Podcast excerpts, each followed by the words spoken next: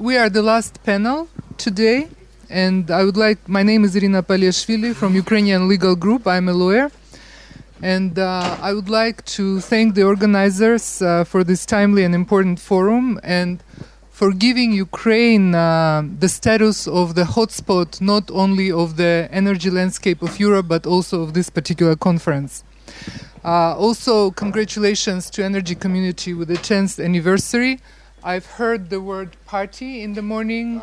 There was no follow up, but I hope, Dirk, that our invitations are in the mail. Um, and also, congratulations uh, with the extension. Uh, as, as you know, Ukraine is uh, party to the Energy Community Treaty since 2010 and uh, Ukraine quite, quite clearly uh, announced that it wants to become uh, to join uh, the energy union as well. Um, I would like to introduce the panel. Uh, the first uh, two speakers who will share a presentation is. Vsevolod Chentsov from the Ukrainian Foreign Ministry, who is in charge of European Union um, cooperation in general, and uh, Walter Treton, uh, who is a representative of EU delegation in Ukraine. So they will share the topic uh, and speak on the year of extensive diplomacy, but in a broader sense about EU-Ukraine strategy partnership. Walter Boltz will offer some solutions how to bring uh, European Union and Ukraine closer in the energy sector. And our last speaker will be Andrei Belyi from the University of Tartu. And he will discuss the correlation between political aspects and economic logic um, in the European uh, energy landscape.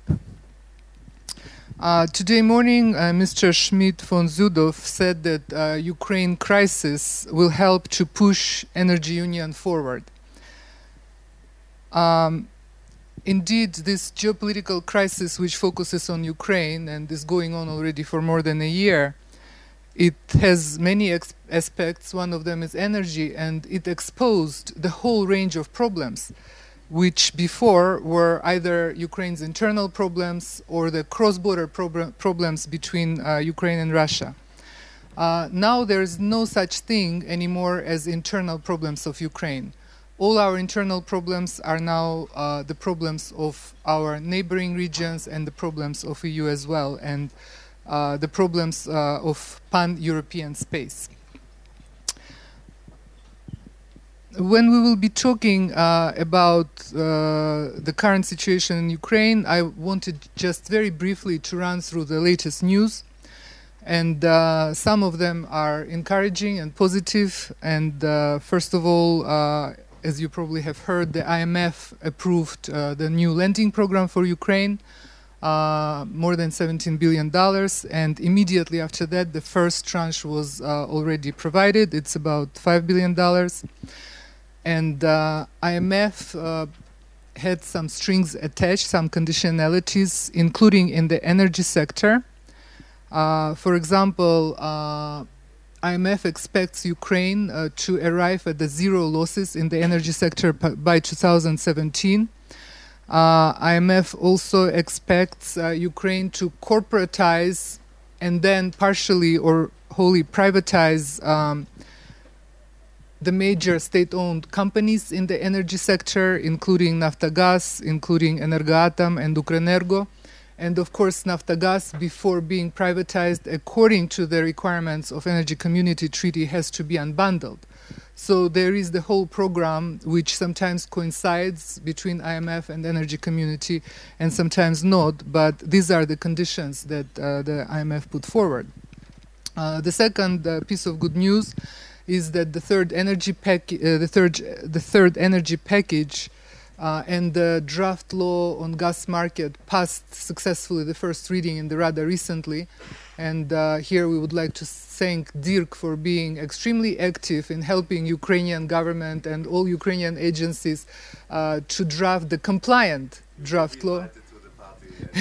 thank you. And he became very familiar with Ukrainian corridors of power in, in, in the last uh, few months. But uh, the success is here. There is the first reading, and I think this draft is on the fast track to be adopted as the law very shortly, so we will have uh, a reason to celebrate. Uh, now, these are the last good news. There is the whole host of problematic issues, and uh, one of those issues is uh, something that was mentioned today several times. It's social policy and socially vulnerable customers. As you may know, in Ukraine, the tariffs has, have increased dramatically to bring them in uh, line with the market uh, prices. And so far, uh, the socially vulnerable customers uh, were promised subsidies, etc., but uh, I don't think this system was put in place. Uh, the second problem is uh, was mentioned today from time to time. Uh, this is C word, corruption. Um, because of corruption, huge amounts of money of um, fin- finance was actually siphoned from the energy market before and uh, right now, uh, new Ukrainian government is trying to put an end to some of these corruption schemes. And one of the examples was um, the closing of one of the schemes uh, recently, which saved 9 billion uh, hryvnias to the budget. And that's just one small scheme. And the whole energy sector, these cross subsidies, etc., they were basically sinking in corruption. So uh, for, for us, for the legal community, for the business community in Ukraine, uh, getting rid of corruption is almost like uh, for the energy sector, energy efficiency when when you do energy efficiency, there is no need for for uh, you know huge amounts of energy, and the same uh, when you get rid of corruption, there is no need for such a uh, huge financing. Uh, next problem is uh, also was uh, mentioned today. It's investment, investment climate in Ukraine, um, and although investment didn't become the the word in the energy community treaty, as uh, was mentioned today, but it, it, it still, I think, uh, reflects in the energy community treaty and also in Ukraine today. It's a, it's a very important issue, and actually, one of the reasons uh, our current Minister of Energy said that um, privatizing, corporatizing, and privatizing um, Naftogaz and Energoatom will be difficult because uh, we will not be able to find investors. And this is a vicious circle. Uh, the government cannot improve uh, the investment climate because there are no investors, and investors are not c- coming because investment climate is so bad. And the last pro- problem uh, which I wanted to mention, uh, this is domestic production. Ukraine has very good opportunities in all areas of energy for domestic production. I am an expert more in upstream oil and gas, and I can tell you that um, the current government basically closed down the sector entirely for investment.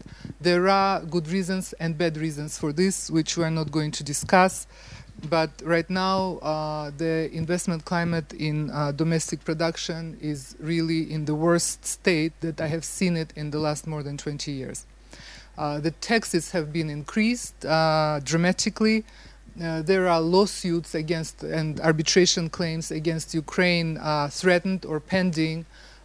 from big ones, small ones, JKX, which is a production company um, UK based, threatened a large lawsuit arbitration case actually.